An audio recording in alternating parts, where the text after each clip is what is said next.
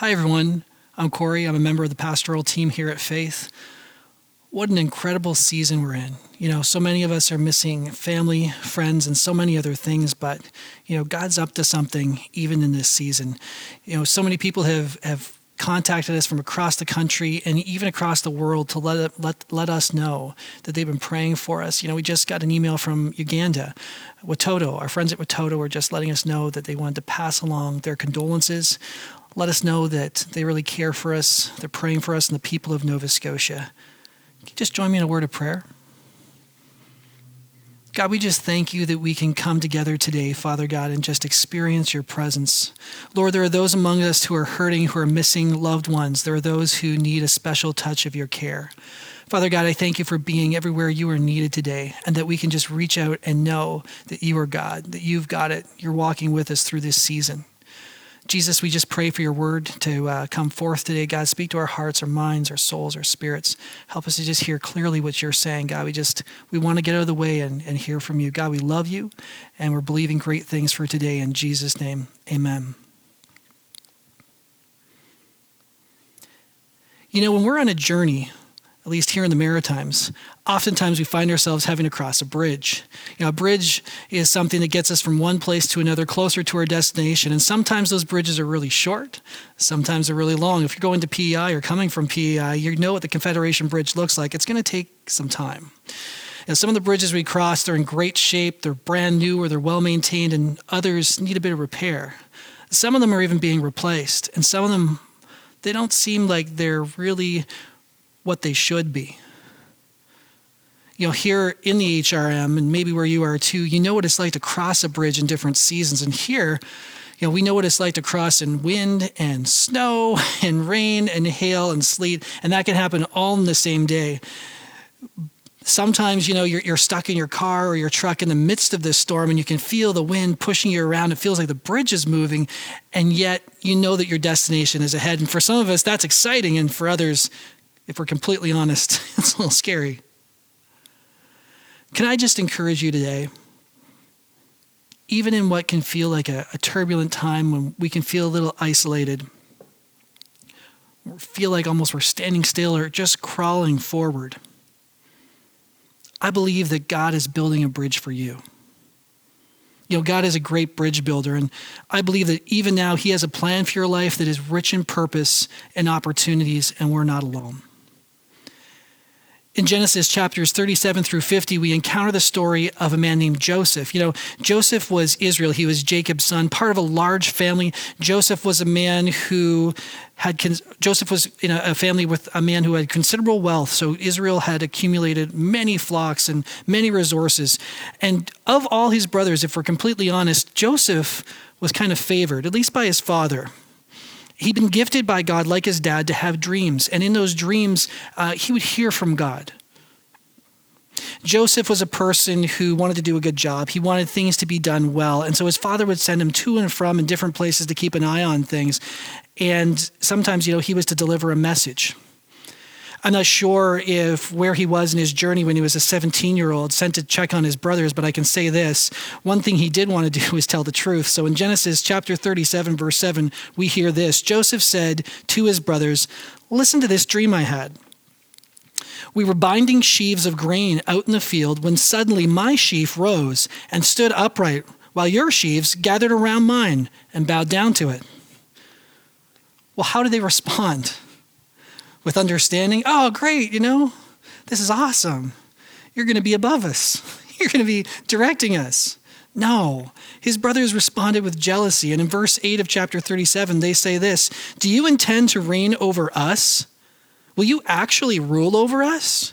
And they hated him all the more because of his dream and what he had said. You see, Joseph, in his travels back and forth, keeping an eye on his brother, being sent from his dad to look around, didn't always have good news to report. He wanted to be honest. I can't tell you if in his heart he spoke in love to his brothers or in his heart he spoke the truth in love and concern with his father. But no matter what, if integrity mattered that much to Joseph, he was about to receive a significant test.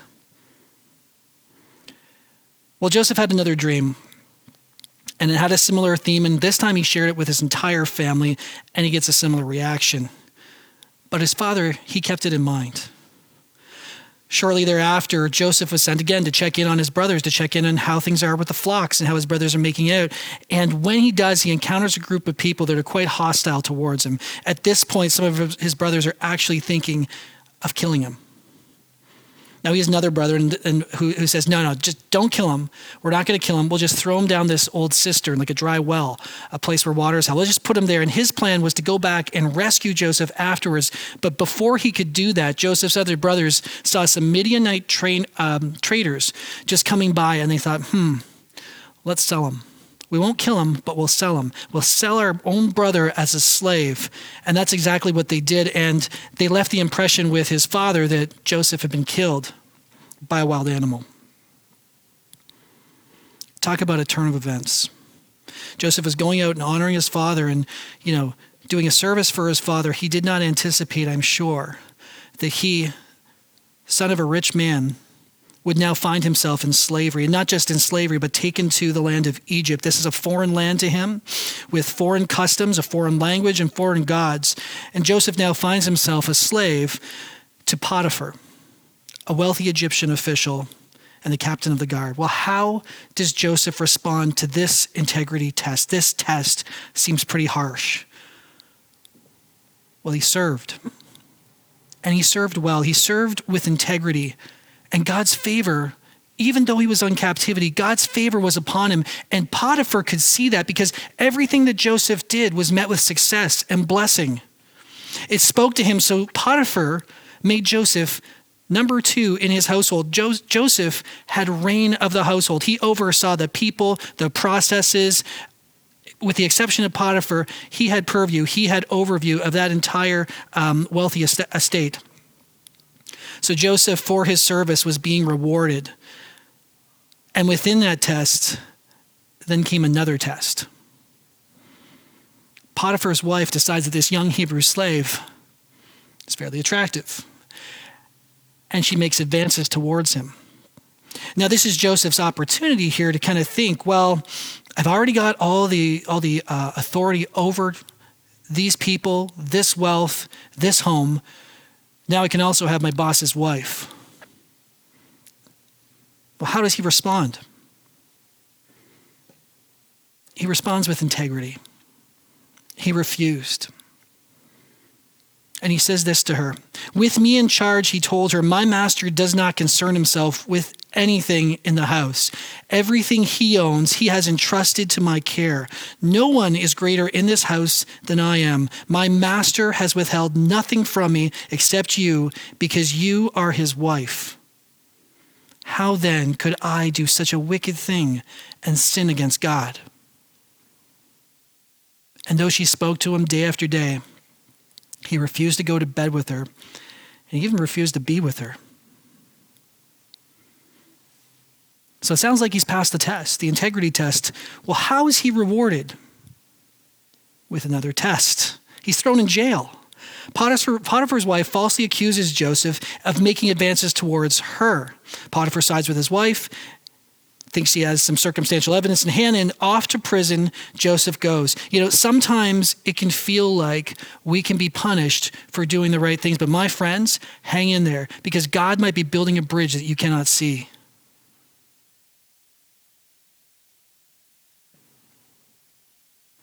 So now what? How does Joseph respond to being thrown into jail for doing what was right? Well, he doesn't respond with anger. Again, he responds with integrity and character. In chapter 39 of Genesis, in verse 21, it says, the Lord was with him, that's Joseph. He showed him kindness and granted him favor in the eyes of the prison warden. So the warden put Joseph in charge of all those in the prison, a prisoner in charge of all the prisoners. And he was made responsible for all that was done there.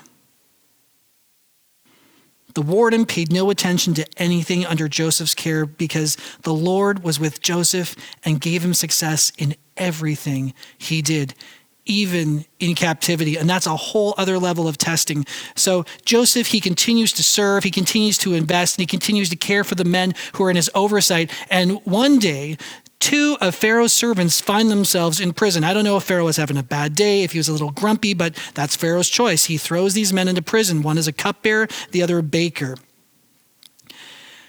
And all things considered, their countenance was fairly good, but one day Joseph encounters them and they're discouraged. And their eyes are furrowed, their brows are furrowed. What's going on? Joseph cares for these guys. And so they speak to him. They're upset. They've had some dreams and they have no one to interpret them. There are a number of customs, a number of cultures, if you will, across the world where they understand that God can use dreams, or they believe that God can use dreams to speak to you. Now, obviously, as Christians, we've got to test those dreams. We've got to know, are those dreams from us? Is it something, we ate? Is it something that we've thought and contemplated in our heart? Is it something that the devil is trying to throw at us? Or is it a message from God? Well, these guys knew enough that dreams could be messages that could speak to and inform their lives. And probably sitting there in prison, they were open to hear some messages. Is this going to continue?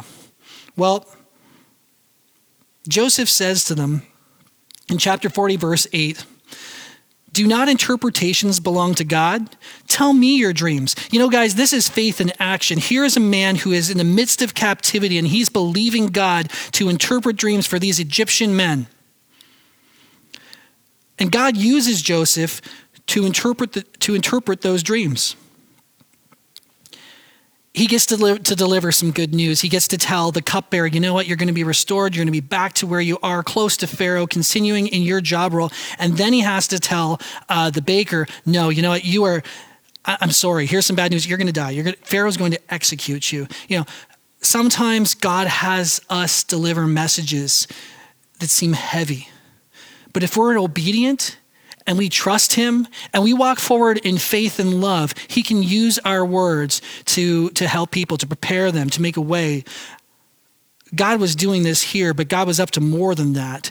And Joseph might have known that, because he said to the cupbearer, hey, when you are back with Pharaoh, can you just remember me? Can you just remember that I was a Hebrew, sold into slavery by family, and found myself in prison unjustly because of a false accusation. Please, when you're a cupbearer back serving Pharaoh, have Pharaoh remember me, because Pharaoh had the power to take Joseph back out of prison and grant him his freedom.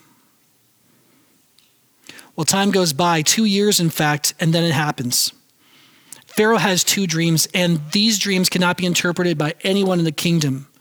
None of his magicians, none of his wise men can give him counsel in terms of what these dreams meant. However, these dreams, they really disturbed Pharaoh. They spoke to him, and he wanted an interpretation. Well, while he's talking about these dreams and can't find anyone, a quiet, honest, probably careful cupbearer speaks to Pharaoh.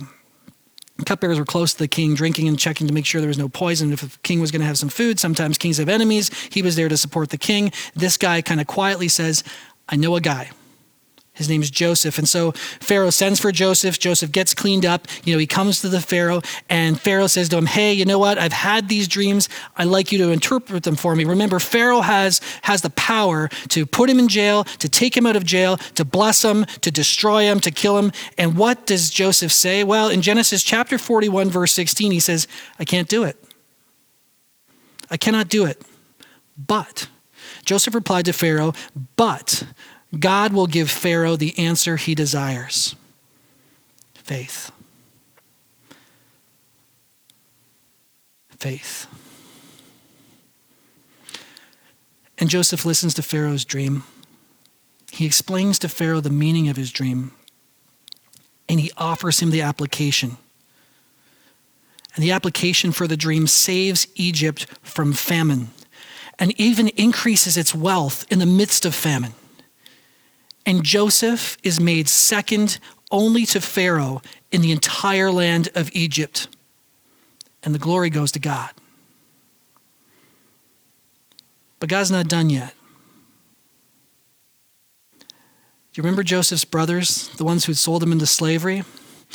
Well, the famine was large. It was regional. The famine impacted countries that were surrounding Egypt, including where Joseph's family had lived. And so Joseph's brothers eventually come to Egypt, sent by their father to purchase food, because it's the only place where people know that they can go and gather the food in the area. Well, it takes a little bit of finagling, but eventually, by keeping one of his brothers in jail as leverage, just for a little time, Joseph's able to have like a mini family reunion. He is able to bring his brothers back to Egypt, but they don't know who he is. Joseph has been gone for years. They can't recognize him. He's dressed as an Egyptian. He eats as an Egyptian. I imagine he would be speaking their language. They had no idea that the man they were encountering, who was detaining them and demanding that their entire family come to see him, was their brother. So once they're all together, how does Joseph respond? Does he say, aha, this is my chance. Now I'm going to send my brothers into slavery. Now I'm going to send my brothers into jail. Now they're going to know the hardship that I knew. No. He responds with forgiveness.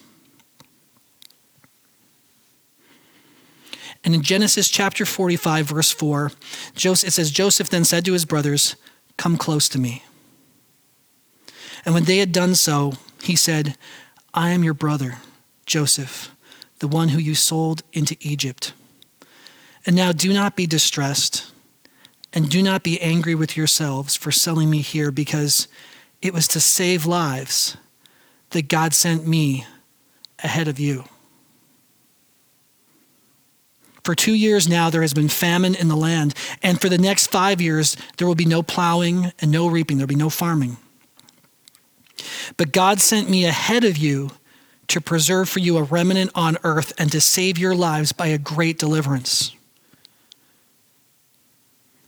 After all the hurt, all of the isolation, all of the hardships and opportunities, Joseph builds a bridge instead of a wall. And God uses Joseph to make a way to build a bridge for those who had betrayed him and for his entire family, to be saved from a great famine that lasted for years. Not only did God use Joseph to save his family, but he saved families across Egypt and even families outside in the surrounding areas, the surrounding region where folks knew that they could come to Egypt to get food. And he even blessed the Egyptian government with income during a time of famine. When people line up with heaven's plans for their lives, great things can happen even in the face of hardship. God builds good bridges. He makes a way, and he receives the glory that he is due. Well, okay, Pastor, but what does that have to do with me? And what does that have to do with Jesus? Well, like Joseph, Jesus knows what it's like to have a hard day. Jesus knows what it's like experientially. He knows what it's like to have a tough time. The Word became flesh. You see, we've got the Father, the Son, and the Holy Spirit. The Father God, Elohim, three persons in one. God's Word is a person, and his name is Jesus. God's Word condescended, came down to earth, left heaven, came to earth to be one of us. God gave his only Son to come here, and he sends his Holy Spirit. God is an amazing bridge builder. But when Jesus was here, he wasn't even recognized, and he even experienced rejection, pain, and suffering. In Philippians chapter 2, verses 6-8, it says, but Jesus, who being in the very nature of God, so the three in one God, three persons in one, Jesus, who being in the very nature of God, did not consider equality with God something to be used for his own advantage, something to be held on to. Rather, he made himself nothing by taking the very nature of a servant, being made in human likeness and being found in the appearance as a man. He humbled himself by becoming obedient to death, even death on a cross. Jesus, the living Word of God, left heaven to come to earth, to be born in a manger amongst farm animals, raised by a tradesperson, and his family didn't even always understand him. And his neighbors, they didn't always appreciate him, but he lived a perfect life. And he took our blame, and he took our sin, and he took our guilt.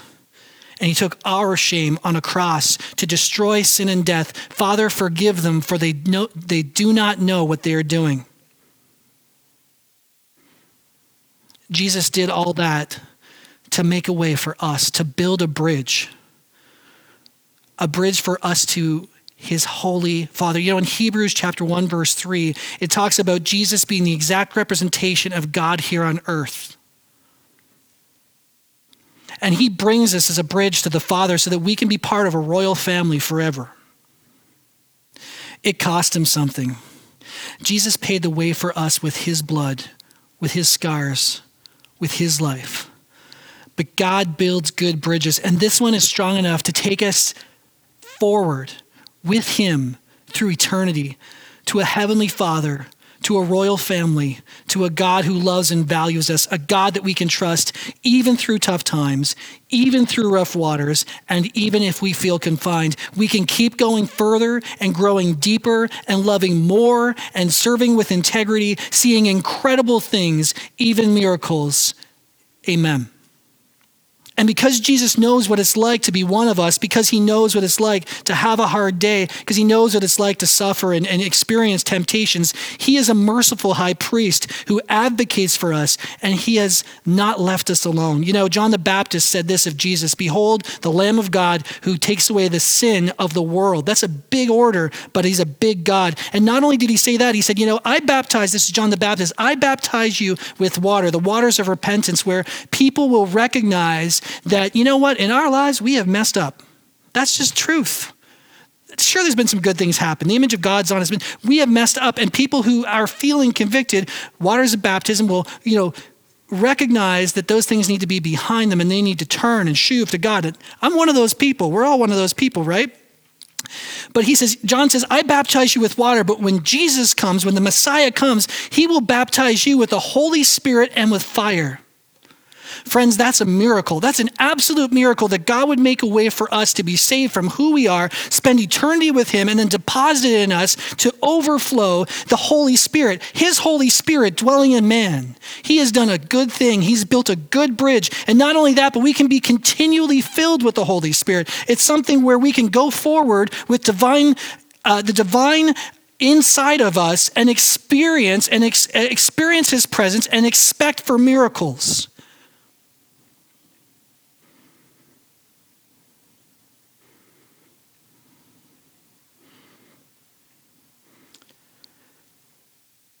So how? How is it that God would allow us to be part of his plans and to build a bridge? Well, I don't know if you've taken any steps forward with Jesus, and maybe for you, you're considering taking that first step today and trusting him to be your Lord and your Savior. And if you are, I'm just going to ask you to hang on just a moment. We're going to pray a prayer in a few minutes. But for those of you who do believe, just like Jesus, you can be a bridge. We can be a bridge to hope and to love and life eternal. You can give someone or some people the opportunity to be part of a royal family where they know that they're valued, where they can be healed, where they can be restored, where they can have purpose, where they can see miracles, where they can know peace and love like they never even knew existed. How can we be a bridge? Well, in John chapter 15, verse 5, Jesus said, I am the vine, you are the branches. He's talking to his disciples. I am the vine, you are the branches. If you remain in me and I in you, you will bear much fruit. But apart from me, you can do nothing. So how can we be a bridge? Well, by remaining in him, in his presence, in his will, by his grace, doing the amazing things that he's called us to do, even in this season. In Luke chapter 24, verse 49, Jesus says to his disciples, guys, I'm going to send you what my Father has promised, the Holy Spirit, right? But stay in the city until you have been clothed with power from on high. So this is after Jesus is resurrected, and he's got plans. He's already told the guys, you're going to go and share the good news. But first he says, don't do anything, do nothing, stay, stop, do nothing until first you receive the power of the Holy Spirit. You know, we aren't called to do divine things on our own strength. Instead, we have a divine message that we can share with others with an incredible love and power that only God can give. Acts 1:8 also says, but you will receive power when the Holy Spirit comes on you, and you will be my witnesses in Jerusalem and all Judea and Samaria and to the ends of the earth. How can we be a bridge? Well, by the same way we're saved, by his grace. through faith and his love and the power of his Holy Spirit. You know, the enemy might try to tell you you're not good enough, you're not strong enough, you're not smart enough, you're no good, you've done this, you've done that. You know what? Through Jesus, we're forgiven. And just like Joseph, it's not about our own strength. So if you feel the enemy saying, you can't do it, you just turn him to the Father and say, I don't have to, because God's going to accomplish his purposes by his power and his Spirit. And in obedience, you will overcome. And you can expect great things to happen, because it's not by our strength or our spirit, or it's by God's Holy Spirit. And God does get the job done. He builds great bridges. You know, this is an incredible season, and there have been incredible hardships, and it's no fun being confined from the people that you love, and you just want to reach out and give someone a hug or pray for someone who's going through a tough time, or play a game or have some fun or go to one of your favorite restaurants. But I'm telling you that even right now, if you feel like you're in captivity, God has great plans for you, even in this season. Can I just invite you to consider those plans? Just ask him, God, what would you have me do? What would you have us do? Can I invite you to follow those plans, and by his grace and his strength and his power and his Spirit, see it accomplished? Can I even invite you to expect for great things? If you haven't already invited Jesus to be your Savior, to be your Lord, can I just suggest to you today, my friend, is the day. If you are at all, or a little, or even a lot off track, and you know it, and you need his forgiveness, my friends, today, it's the day. If you need someone to forgive you by his power and his grace and his love, my friends, today is the day. You can ask for that. Leave the results to him, but ask for that, and he'll lead you through it. And if you need to forgive someone who's hurt you, even if it's someone close to you, someone you know well in your family, church family, whatever, by God's grace and power, you can do that today. Today is the day. By God's grace. And if you know someone who needs hope, who needs to know that they can have an eternal future in God, that they can have purpose in God today, that they can expect for miracles, well, my friends, today is the day. Will you share it with them? By God's grace, by God's love, and by God's power, I pray we will go forward into the amazing things he has for us. My friends, be a bridge. Share the good news. Share the hope. Invite someone to your life group. Invite someone to a service. Send someone a text. Give them a call. Hold a Zoom meeting. Share your story on social media. God is going to show you greater and greater things, even in this incredible season. He is a great bridge builder. Let's pray. God, we just thank you for your grace that, God, you have made available through your Son, Jesus Christ, who died on the cross for us. God, that you would send your living word, your only Son, that he would come and die for us, that he would live and show us how to live, and you would relate to us, God, and you would meet us where we're at in the midst of who we are and everything we've done and all that we need forgiveness for. But God, that you would provide a way, that you would build a bridge, that you would bring hope, that, Father God, we could connect to you, not just now, but forever, that we could be part of a royal family, because God, you say we matter. You meet us right where we are, and you lift us up. Father God, you will bestow great and perfect gifts. So God, if we haven't already, we pray, God, forgive our sin, Lord. Forgive those who've sinned against us, God. Be our Lord. Be our Savior. Walk forward with us, God, and bring us together in your power, by the power of your Holy Spirit, expecting for signs and miracles and wonders. And Lord, for my friends and family, for the folks, Father God, that are watching this, Lord, who they are needing a miracle, I thank you, God, for accomplishing that today in Jesus' name. And for those who need healing, I thank you for accomplishing it today in Jesus' name. And Father God, for those who are hurting, Father God, I know that you're available. Lord, you're close to the brokenhearted. God, I just thank you for your ministering Spirit to make very real your love and your presence and your plan for their lives. That God, we are not alone in this, that we are walking forward together in this, and that we are expecting, God, for you to build bridges to take us places that are incredible. We thank you and we give you the glory, the praise, now and forever. In Jesus' name, amen.